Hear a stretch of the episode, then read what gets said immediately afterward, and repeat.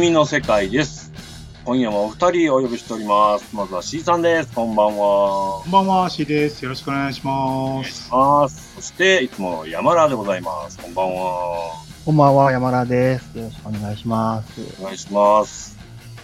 今日は映画のお話でございます。うん、はいい、うんいっすね、映画。この夏もね、いろいろ話題作が公ね開、されてますけども、今日は盛りだくさんですよね。盛りだくさんですね。うん、まあちょっとここ最近見た映画のお話っていうとこでしょうか。うん、うん。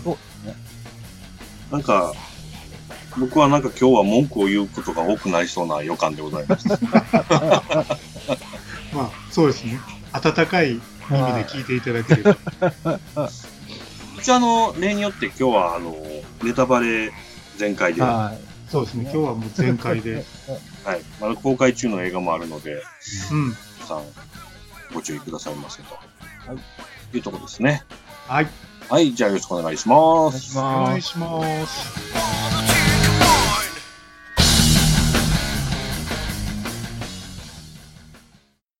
映画界でございますけども、はい、はい一本目何行きましょう。一本目はですね、はい。えーえっと、あ、これ僕正式名称何やったっけスパイダーマンのあはあ、フロムホーム。ファーフロムホーム。あ、そうですね。うん。い。あ、フロムホーム。こえーっと、あれですね。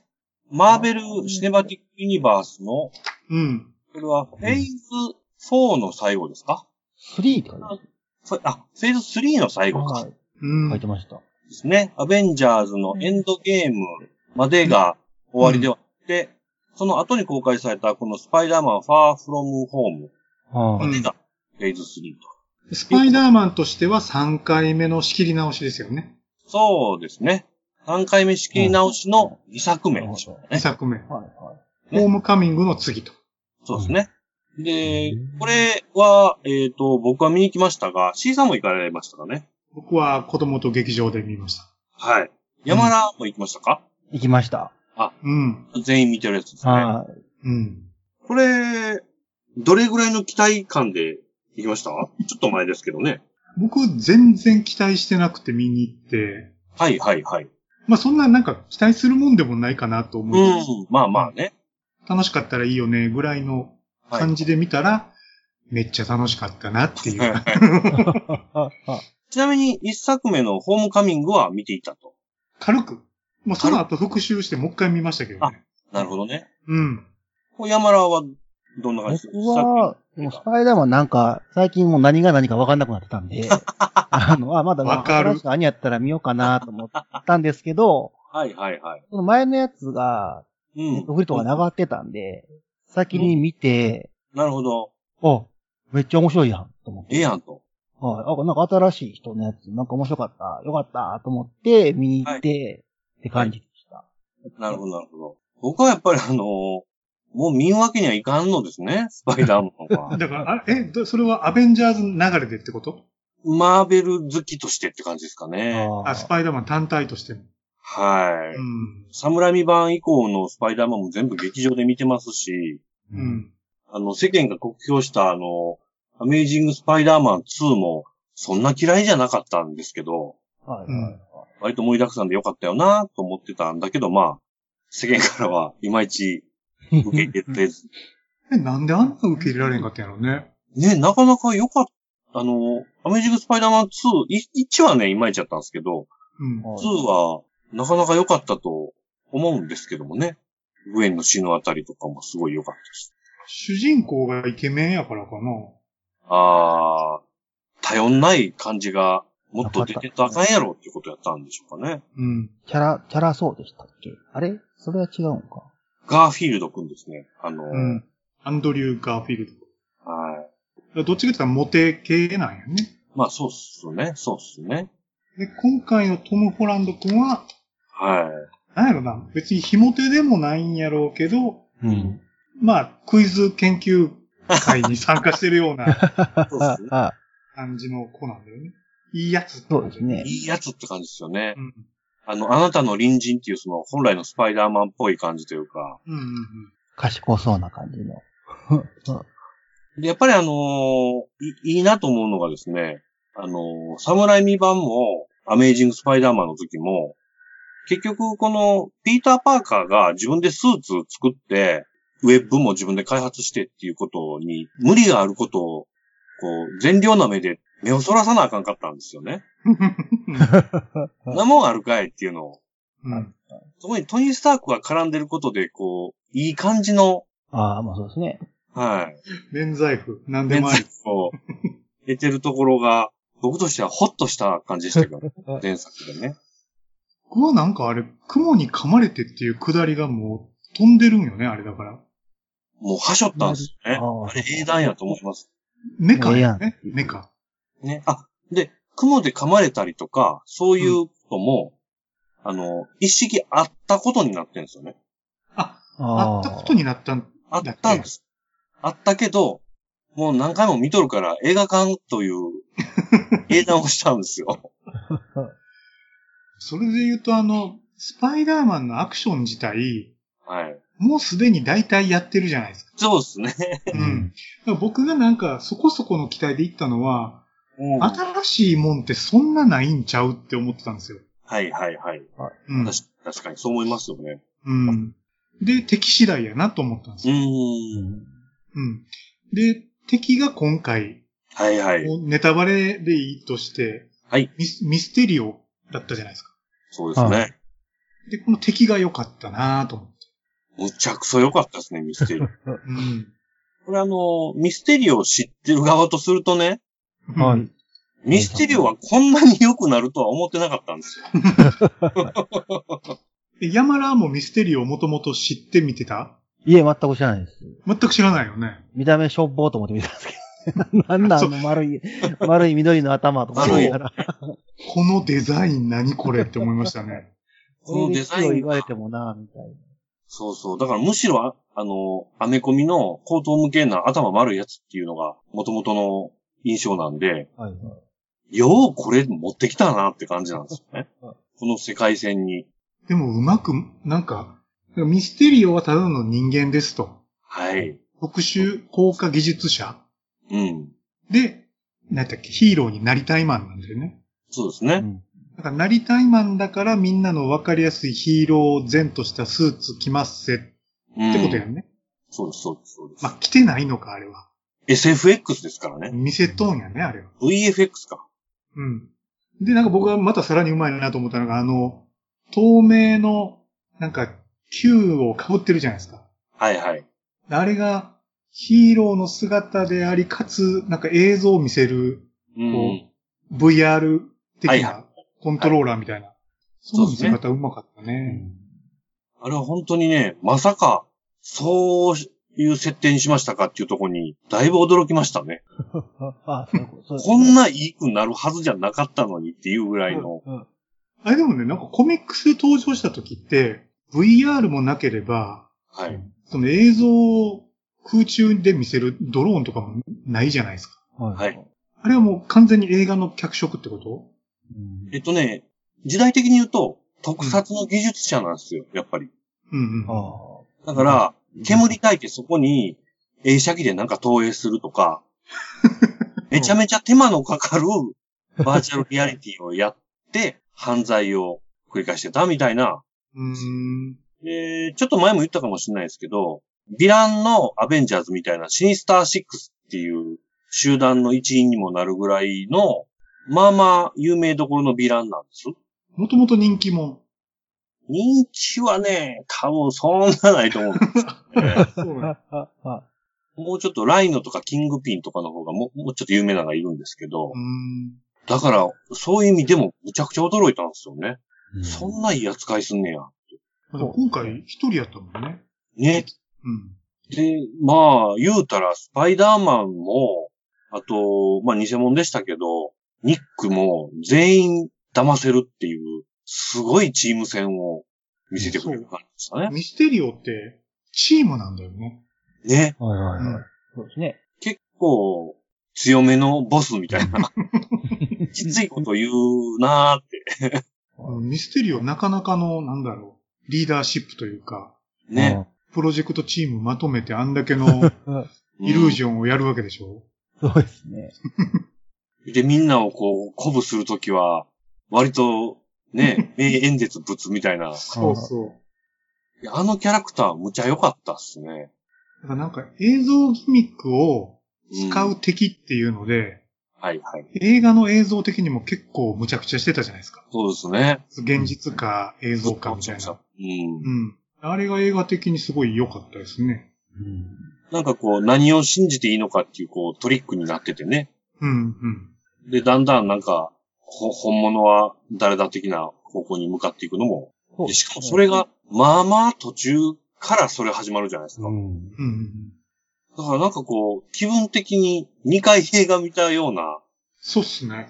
ね、中盤までは、どっちかっていうと、ピーターのはい。恋の鞘当ての話がどっちかっていうとメインで、そうですよね。うんうん。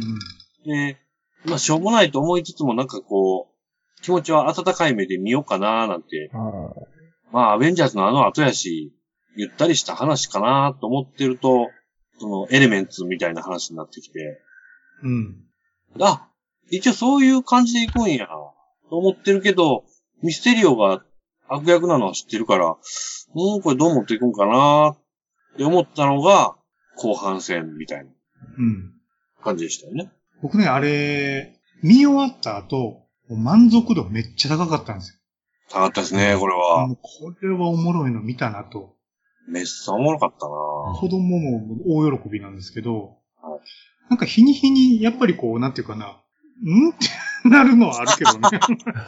いやって、そない映像だけであんなにこう、ね、できるって。実体のないもんとそんな戦えるかな、みたいそこはずっとドローンいっぱい使ってるけどどうなのって思ってましたけどね。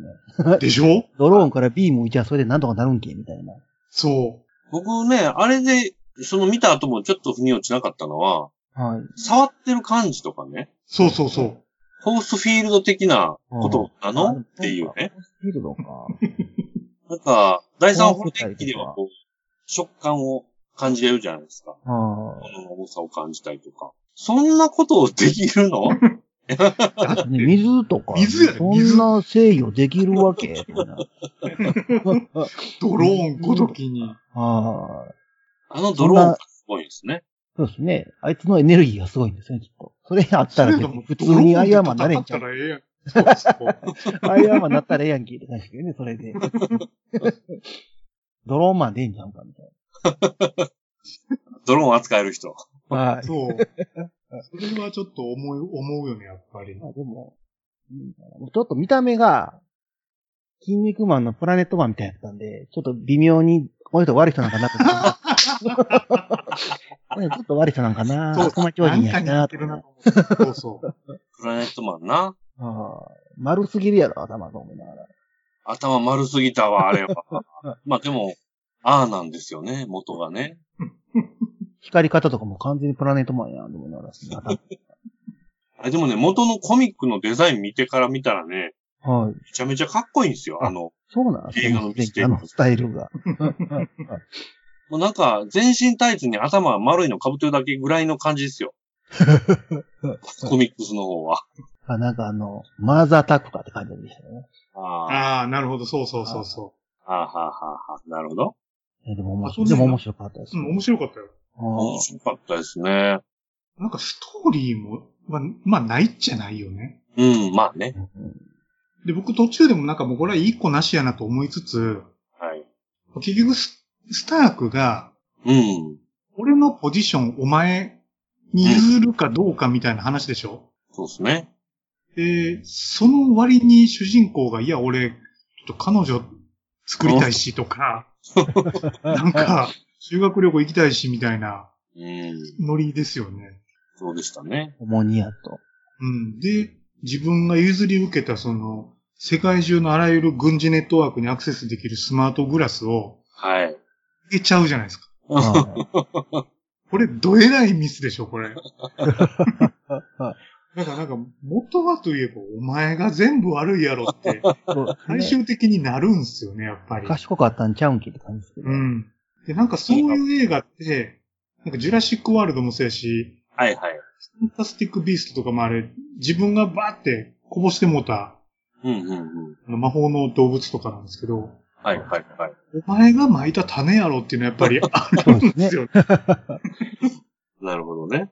うんなんかこの、最後に、次の、そのフェーズ4ですか。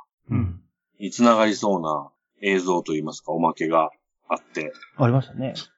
それね、僕教えてほしいんですあの、最後、はい。ここいつがスパイダーマンだっつって、はいはい。みんなにばらされるっていうのがあったじゃないですか。はいはい。で、リーそグのその後にもう一個あったってことやね。そうですね。それ見てないんですああ、よ。出ちゃったんですよ。マーベル映画は明るくなるまで待とうっ ていう。なんかちょっとだけ最後まであるよってなんか映像が始まる前に流れたんで、はいそ。の時はちゃんと最後まで我慢してました。なるほどなるほど。なんかあんのかな最後何やったんですか最後ね、あの、ニック・フューリーが、あの、助手の女とうん。車でどっか移動してるときに、でも、ああれはなんか難しかったよな、とかって会話してるんですよ。うん。会話しながらだんだんね、顔がね、耳の尖った緑色のトカゲ男になっていくんですね。ほー、ほで、助手の女の人も、だんだだんその顔になっていくんですね。う。ほうほうほう。つまり、今回出てきたニック・フューリー、ニックじゃなかったんですね。トカゲ男。トカゲ男。ほいで、電話して、いや、あの、こ、こんな感じでしたけど、うまいこといきましたんで、みたいなことを報告したんですけどう、んその相手は本物のニック・フューリーなんですね。えだからニックの影武者をやって、そのことを本物のニックに報告してるっていう場面。うん。ほう。ってことはで、本物のニックは別の場所で、別のことをやってたんです、ほんまは。うん。で、それは何か、どこかっていうと、何やら、超巨大というか、むちゃくちゃ面積の広い、なんでしょうね、格納庫というか軍事施設みたいなとこで、あの、アベンジャーズに出てきた、なんか巨大空母みたいな飛ぶやつあったじゃないですか。うん。あんなんを作ってるところにいましたっていうところで終わるんですね。地球にいなかったっぽいですよね。ね、地球にいないんです、どうやら。悪者あ、いえいえいえいえ。あの、で、そのトカゲ男はね、キャプテンマーベルの中に出てきた、うん。悪者やと思ってたけど、実はいいやつやったっていううん。キャラクターなんですよ。うんうんうん。だからすでにキャプテンマーベルと共にニック・フューリーに協力してるええやつなんです。うんうんだからキャプテンマーベル見てへんかったら、最後の最後になんか怪しいやつ出てきたぞってなるんですけど、うんうん。うん。実はこいつは特にええやつなんですね。むずいわ。 いや、僕それ文句言いたいね ん。だってあの、エンドゲーム見てる前提やめてほしいわ。全然でしたね。うん。だってエンドゲーム終わってからまだ半年経ってないでしょそうか。そんなもんか。うん。だからあの、えー、なんていうっけ、ホームカミング見てるかどうかより、はいはい。エンドゲーム見てるかどうかが大事やったってことやんね。そうですね。世界観的には。しかもそのトカゲ男はエンドゲームには出てこないんですよね。っていうことでしょだからその後ってことでしょその前です。あ、その前か。むつ。そうなんです、そうなんです。もう、そういう商品になりましたね、マーベル映画ってね。うん。呪術つなぎにしていく、本来のアメコミの読み方に、うん完全になぞらえてる感じというか。見てる前提ね。はい。うん。そうか。だからもはやここまで来たらもうリセットっていうのは難しいんか。そうなんでしょうね。あとはこの大きな流れに合流していくことが、いくつあるかな、ぐらいなんじゃないですかね。うん。 X メンとか。うん。で、それどんどん難易度上がるじゃない上がっちゃいますね。うん。で、それは、アメコミが抱えた問題と、ほぼ同じですね。山らこれ、大体追っかけてんのいえ、何やろうと思って見てました。なんかわからんけど、あ、宇宙に貼ると思って。だからなんか最後、バーンってそういうの見せられて、は。おーってなれないの悔しいよね い。でもま多あ、分ななんかんか次また繋がるんかなと思って見てただけなんですよはいはいはい。誰か知らんけど。 誰か知らんけど人がいるみたいな。うんうんうんていうか、スパイダーマンに出てくる MJ は、可愛い人がやったらダメなんですか うーんと、あれ、いや、どうなんやろずっアとメーそうジングスパイダーマンの時良くなかったですかああ、そうですね。うん。そうかもしれない。あかんのかな一作目の人のせいで、MJ って可愛かったらあかんのかなと思ってたんですけ ど。リアリティなんじゃないやっぱだからその、ピーターが、はどっちかって言ったらこう、い。あ、そう。オタッキーやから、ほんまあーもんそ のん、な絶世の美女来たら、ああ、ないい。ないってなるかもね。ああああでも、でも、あの作品中、一作目の MJ はめっちゃモテたじゃないですか。 他の人からも。一作目一作目の人の、あの、友達、親友の、あの、はいゴブリンの息子さんからはモテてましたけど、あんーそうね。どっかの街に旅立った時には、あの、二流にも慣れてない女優として活躍してたんあですそうやねったね。うん、うん。ほんまは可愛くない設定やったん か。田舎では可愛いが、街では可愛くないという。やっぱりはい、はいはいあの世界でもあかんもんあかんかったのか。なんですかね、やっぱり。言うほどじゃない設定やった。うん。ちなみにあの、アメージングスパイダーマンの時はグエンなんですよ。MJ じゃなくて、あ、そうか。ヒロインが。うんで、。これをエマ・ストーンがやっとんですよね。うん。僕は大好きですよ。でも死ぬでしょそうなんですよ。死んじゃうんですよね。ねえ、あれなんでし、死なしたんかなって未だにようわからんのよね。まあ、原スパ作イではダーマンは基本、その大事な人が死んじゃうっていうのがこう、セットみたいな感じなんですよね。うん。どんどん。殺すんですよね。い や、見終わった後後味悪いでしょ、それ。まあまあね。つけられへんかった。デートムービーやのにね。結構スパイダーマンってそういうとこが原作では多々あるんですよね。うんうーん。自分の力及ばずで苦悩する若あ今回のスパイダーマンは、はなんか正義の味方になるより、クラスメートと楽しくやりたい子じゃないですか。さそうですね。だから万が一 MJ なんかあったら、そっち行くよね、多分。違いますね。だから結構あの、 おじさんがね、死ぬくだりやってないじゃないですか。あ。ああ、そうですね。うん。で、あのおじさんが死ぬときに、その、有名な、偉大な力には偉大な責任がつくんだ、みたいなシーン言われるから、毎回いい子でおらんとあかんかったんですけど、うんうん。今回そこはしょってるんで、はいはい。割とキャラ造形変えれてんじゃないですかね。うん。で実際それにね、縛られるの結構見てると辛いんですよね。うん辛い。 めんどくさいんですよ、なんか。もうええやんって。そこの葛藤は。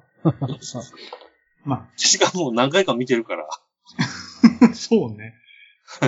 スパイダーマンはでもまだまだアベンジャーズとして続く想定なんですかね。続くんじゃないですかこれね、次は、シリーズ的にはね、ブラックウィドウなんだって。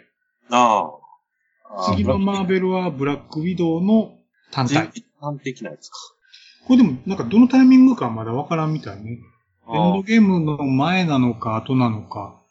いや、でもエンドゲームではいねなくなっちゃってるんで、あ、死んだ。死にました。うんネタバレ された。あ別に前回からいいんですけど。そうなんです。一だ応かなんらかあの、スカーレット・ヨハンソンがやるみたいですよ。はいはいはい、はいうん前の話だと思いますね。生きてた。うん僕このブラックウィドウって全然わかんないんですけど、はい。え、彼女は人間もう普通の人間です。で、特殊能力はなくて、格闘技がすごい。そうですね。あのー悲惨な身の上の女スパイっていうか。あ、女スあパあ、イ。本当。で、あの、弓使いの人よりも何もできないんですね。そうね。ホークアイの方がまだ弓使えるもんね。はいはい。肉弾戦やね、だから。そうですね。潜伏能力とかすごい高い。うんうんうんうん。地味でしょ。地味ですね。あんま売れなさそ赤毛やし、それでいいのか。まあ、ブラックウィドウのキャラクター自身は人気出ちゃってるんじゃないですかう。で、スカーレット・ヨハンソンがってことはい。うん、でもなんか彼女が一人で頑張る映画って他にもあるじゃないやってましたね、いろいろ。うん、広角もそうやし。はあい。あ。見た感が強いかもしれないでちすょね。っとね、うん。実はそこですごいことが起きるんですかね。話的に。ちょっと改造されたりとかして特殊能力身につけたと か。仮面ライダー的に。それ言われても な、って実は、こうでしたよ、死んだけどね、って。難しいね。ねえ。はい。とりあえずは見ますけどね。見るん かい。僕、スパイダーマン次見るかななんかちょっと、やりきった感ある気がするねんけどなまあねうん。だ実際ね、次のフェーズ4ってもう不安だらけなんですよね。って、スパイダーマン自身は、トニー・スタークの力じゃないこれどっちかっていうと。まあ、そうですよね。スーツのね、いろんなギミックもそうやし。そうですね。うん。一応、スパイダーセンスっていうものを持ってるんですけどね。うん。 X メンはもうないんでしたっけ一旦終わりました。あこのの、ひ方どいですねは終わりました。アベンジャーズには参加しないんですよね。別物なんでしたっけえーっ、とね、もう参加できちゃうんですね。伝わってんや。あのー、フォックスと合流しちゃったことで、ああ。会社的に。はい。うん。で、いけるんあで、やるんじゃないっすかね。うん。でこの前、この前っていうか、ちょっと前に、えーダークフェニックスっていうのをやってたんですよね。うんあ、。はいエはいグはテいックスメンの4作目で完結編やったんですけど、見てないそれのの。出来栄えが最悪やったんですけどね。 あ、そうなんですね。いやもう、バットマンと戦うしかないんですかね。それもあるね、マーベル VS。それぞれ実の。そう際コミックではやっとんですけどね。うなんん。ですね。はいコラボ企画があるんですね。 DC。そうそう。DC vs マーベルで、なんか、ちゃんと戦うんですよ。ええ新日と前日みたいな。みたいなもんですね。熱いですね。そうか、なんでもあるか。だいたい揃っちゃったなって感じですよね。どうとでもできるんじゃないですか。うん全然関係ない話でいいですかはい。ディズニーつむつむってあるじゃないですか。はいはい。あれね、急になんかあの、クイーンのメンバーがつむになってたんですよ。ええ ボヘミアン・ラプソディで。クレえデえィとか。なんでそんな許可取ってるんですかね。なんか、もうなんか、あれ、ディめちズゃニもー、ちゃスやなター・ウォーズまではまだわかるけど、うですね。フレディとか混ぜてええのみたいラな。ベルはもう別にやってるしな。それいらんわちゃんと調べてないんですけど、この、この人らの効果なんなんやろとか、まあいろいろあるんですけど、レーベル、ディズニー買ったんですよ。目的なんなんやろ。もはや何でもいいんかなっていう気はして。あっちゃー。死んだミュージシャンだ何でもいいんですかじゃあもうマイケル・ジャクソンとか、なって、マイケル・ジャクソンでも一人やしな。でもマイ今ケル・日ジャクソもン、とディズニーでしょあ、そうか。うん。確かに。今日もトレーラー流れてましたけど、エルトン・ジョンのロケットマンっていう自伝映画やりますぜやるやる。ここの少年がなぜビッグスターになったか言って、誰も僕のことを分かってくれないよみたいな、はいそれがだんだん君はありのままでいいんだと受け入れられていくようなトレーラーで、もうそれで十分でしたけどね。でしょもう見たわ。うん。だいたい流れ知ってるこ れ。エルトン・ジョンの曲、僕一曲しか知らないですよ。エルトン・ジョンのまあでもいろいろ名曲はありますけどね。へえ。なんでしょうね、僕知らないなうん。アベンジャーズにフレディが出てくる可能性もあるっつことですよ めっちゃ強そうですけどね。それを言いたかったんですよ。なんかマクロスみたいに歌でどうにかするんでしょそうそうそうそうそう。あああスピーカーつ けて。 え、これまた生きてはるんですかフレディ・マーキュリーあいやいや亡くエなルったトン・ジョンが、エルトン・ジョンはまだ生きてる。落合博光記念館みたいな感じがしますね。そうそう。 生きてんのにみたいな。自分でそんなんやるみたいな感じします。まあ、クイーンもね、言うたら他のメンバーはまだ全然。ああ、そう。うん。うん。フレディだけですね。はい。スパイダーマンごめん、脱線してもらったそんな感じでしょうか。でも総合評価面白かったでいいんですよ、面ね。白かったですね。なんか、なんやろ、ポップコーンとコーラが似合う映画やったなと、普通に楽しめました。うん。楽しめましたね。というところでございました。で、次がですね、はい。ちょっと物申したい感じではありますけども、うん。えー、ディズニー映画、ピクサーのトイストーリー4を見てまいりましこれね、た。はい。僕結構好きなんですよ。トイ・ストーリー1、2、3。僕はトイストーリー1、2、3順番にテンション上がってて、前作大好きなんですよね。うん。でもなぜか、はい。なんでしょうね。もう4は、なんか見ない方がいいんじゃないかなって予感がして、もう見る予定もないんですよね。これ見なくていいですね。 3あんなにかっこよく綺麗に終わったのに。むちゃくちゃ綺麗に収まったでしょ、あれ。うん。で、もし4を作るなら、はい。その3を超えた時に、うん。超えた脚本ができたら作るかもねぐらいで終わってたんですよ。ね。おーで、つーちゃんそのテンションでしょはい。どういうことなんですかこれ。これは超えてまいまずね、あのーあれっすわ、トイストーリー3を見あ見終わった後ってね、うん。あの、アンディからね、ボニーっていう女の子に手渡されて、これ僕の大切な友達なんだけども、君と一緒に遊んでくれるかいとかっつって、受け取る名シーンがあったじゃないですか。アンディと同じように遊べるんだよね。ね。なんかこう、自分で世界を作って、うん。こうなりきりながら、大変ポップチョップがどうのとかってやってた子がいたでしょいたいた。この子やったらええわと。ね。で、みんながこう、立ち去るアンディの車を見送るんだけど、まあ、ボニーのとこで、今度はこの子を楽しみにしてやろうぜ、みたいな感じで終わっていったのに、のにですよ。のにな終わったのに、のにですかはい。はい。この冒頭でね、ボニーはね、うん、もう、ウッディとか興味なくなってんですよ。クソやな、もうこいつ。この展開は誰が喜ぶねんと。何してくれてんのもうメルカリ何なんか一週間のうちでも、ウッディが取り上げられるの一日あるかないかみたいなことで、え、クローロゼットニーは成長しちゃった、あん、いや、成長してないです、対して。えし成長してないんですけど、飽きとんすよ、もう。こいつ、飽きっぽいやつやったんです。最悪や。まだ幼稚園やった方がよかったよ。うん。幼稚園、は8歳が幼稚園、まあ小学校みたいなとこかな、行って、で、いまいちこう、人とは関わりが上手に持てない子なんですね。だからおもちゃと遊んでるんですけど、それでもあ、あの、ウッディは心配でね、荷物に紛れ込んでついていくんですよ。うん。で、周りからこう、心なく阻害されちゃった、な、されちゃって、泣きそうになってるボニーにね、いろんなこう手助けを会からいっぱいやって、そのおかげでボニーは自分で、あの、フォーキーっていう、あの、トレーラーに出てきた、フォークで作ったしょうもないおもちゃみたいな子を作るんですね。しょうもない言うてもうた。うん。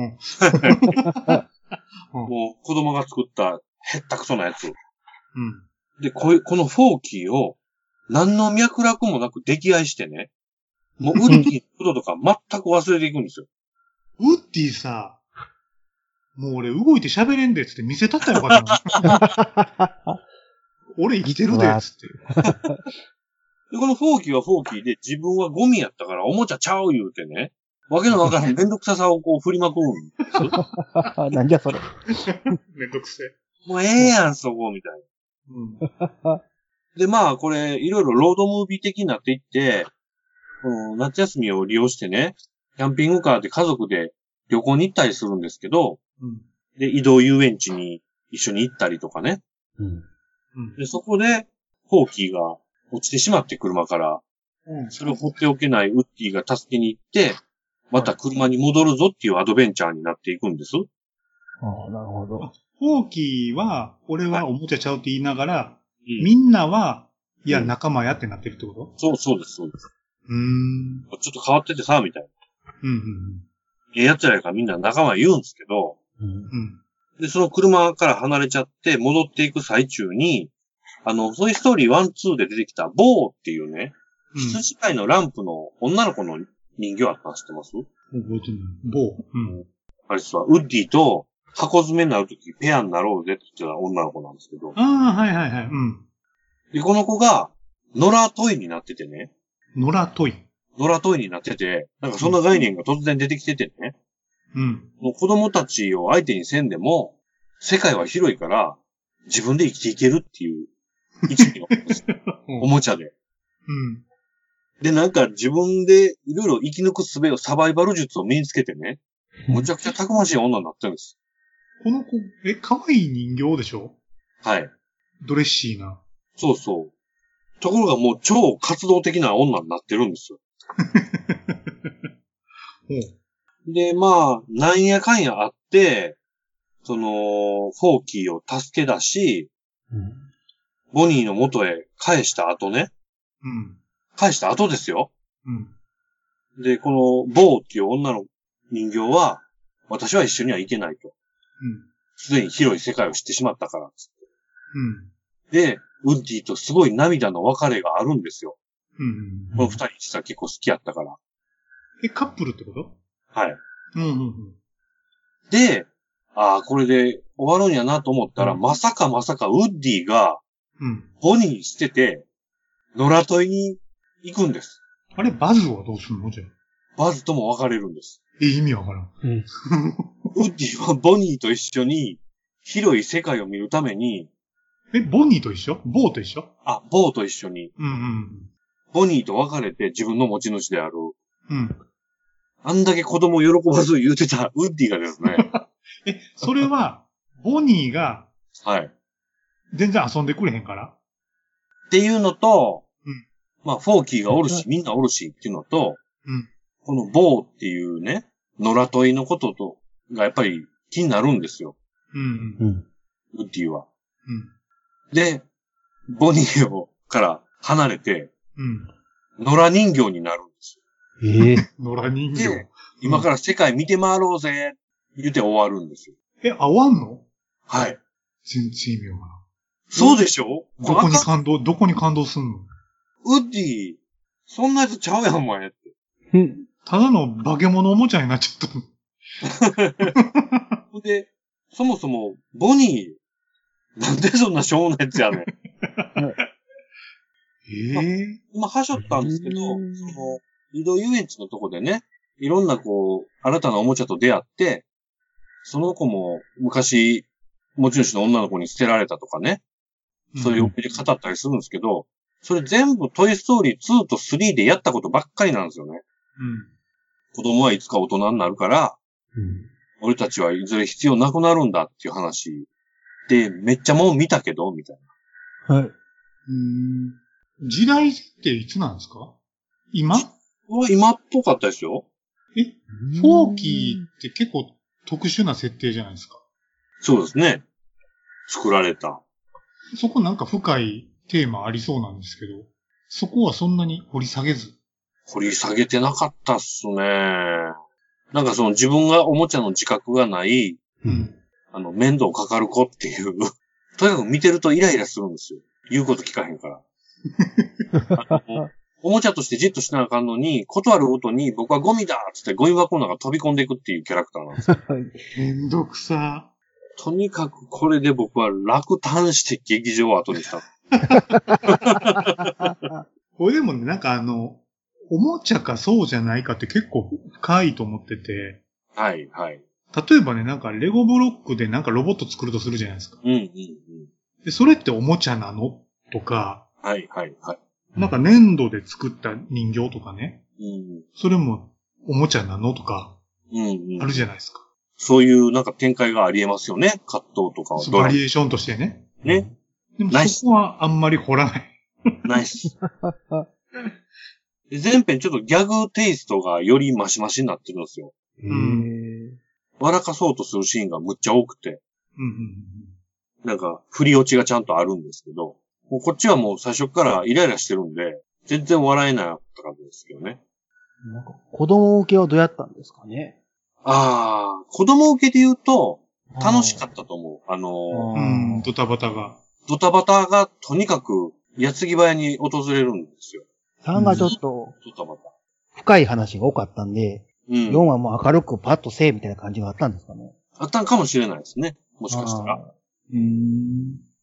だから、1、2、3を見たつもりで行くと、ポカーンでしたよ。ーあやってもうた。制作側としては、はい。ホーキーもおもちゃだよねってことそうですね。そうです。うん。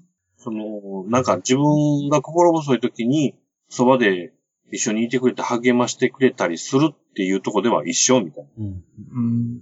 でも指導はあかんってことよ ね。えああ、指導って言ったじゃないですか、あの改造するやつ。位置ですね。いちいち。あれはあかんことになってますおもね。ちゃをフュージョンさせ て、新しいおもちゃを作るのはあかんけど、あかんことになってますね。フォーキーはええと。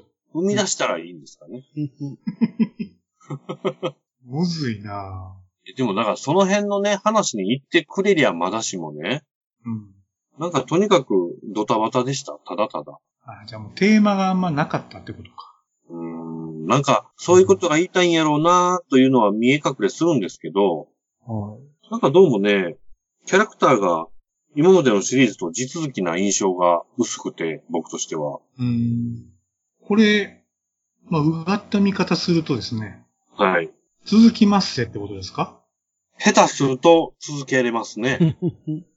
大冒険旅的立なつ。から。大冒険になっちゃうんです。ウッディとボーの大冒険。うん。バズ出てこうへんや。そうなんです。まだバズとどっか行くんやったらわかるけどなうん、そうですね。うん。で割とね、シナリオ上の、トイストーリーって今まで全部シナリオすげえようできてたじゃないですか。うん。あそこの振り最後にこれで聞いてくんねやとか、ありましたけど、結構荒かったんですね。監督か。かなぁ。なんか、え、そこでなんで帰っちゃうのみたいな、しょうもない疑問がちょいちょい出てくる感じなんですよ。うーん。あれそこ助けへんのとか。おでもあれですね。ヤフーでも評価低いですね。3.18。うん。ええうん。それは納得ですよ、僕としては。そりゃそうやんなと。ふんふんあのトイストーリー期待していくよねって思っちゃいますよね。で、監督がジョシュ・クーリーっていう人なんですよね。で、この人、インサイドヘッドの人。ああ。監督ではないね。うん。インサイドヘッドの方が全然面白いです。トイストーリー4より。ああ、脚本チームの一人だ。うんう。ん。なんで、トイストーリー5があったら僕は見に行かないですね。あもうお別れ。お別れでした。あのー、板も3までは持ってますけど、4は板買わないですね。 なんかあの、ヤフーってね、はい。その映画を表した、まあ形容詞で、うんこ。うタグがつくんですけど、ええうん楽しい、笑える、泣ける。はあ、泣けましたえっ、とね、最後の別れのシーンは、雰囲気たっぷりに盛り上げるんで、うう。んそこはちょっとグッとくるんですよ。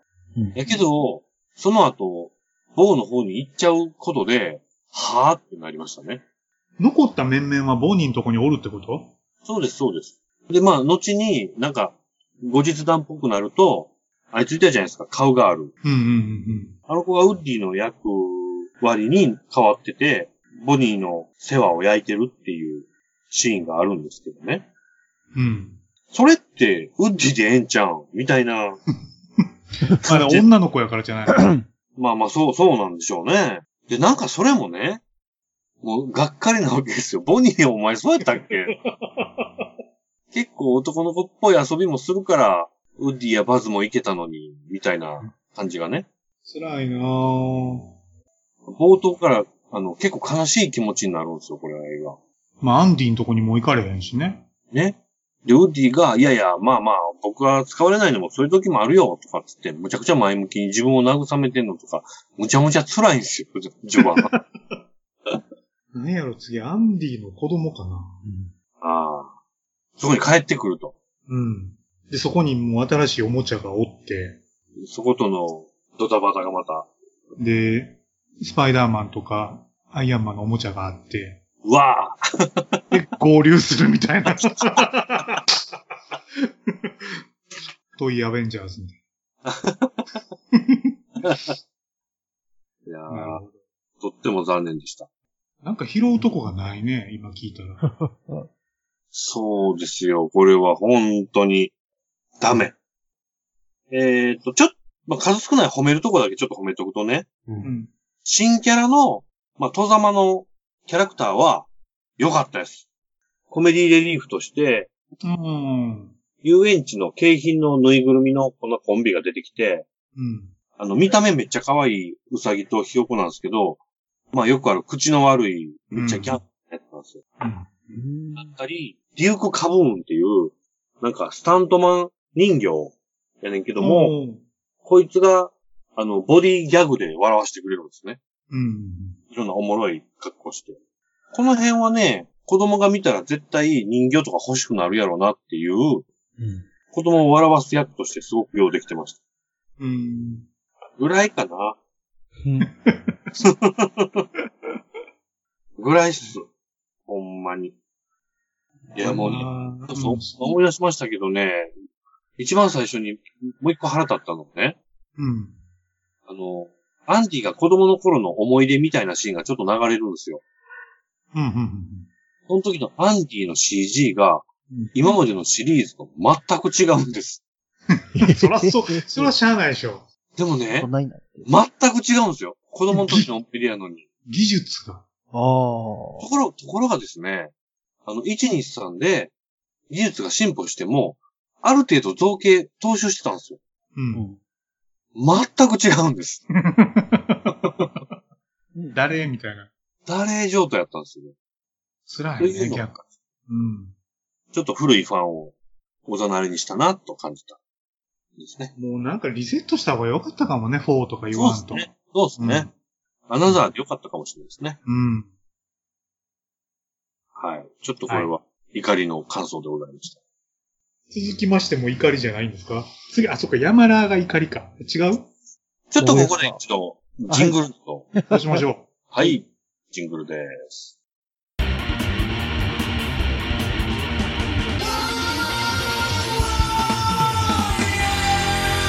ひじゅみのちかり。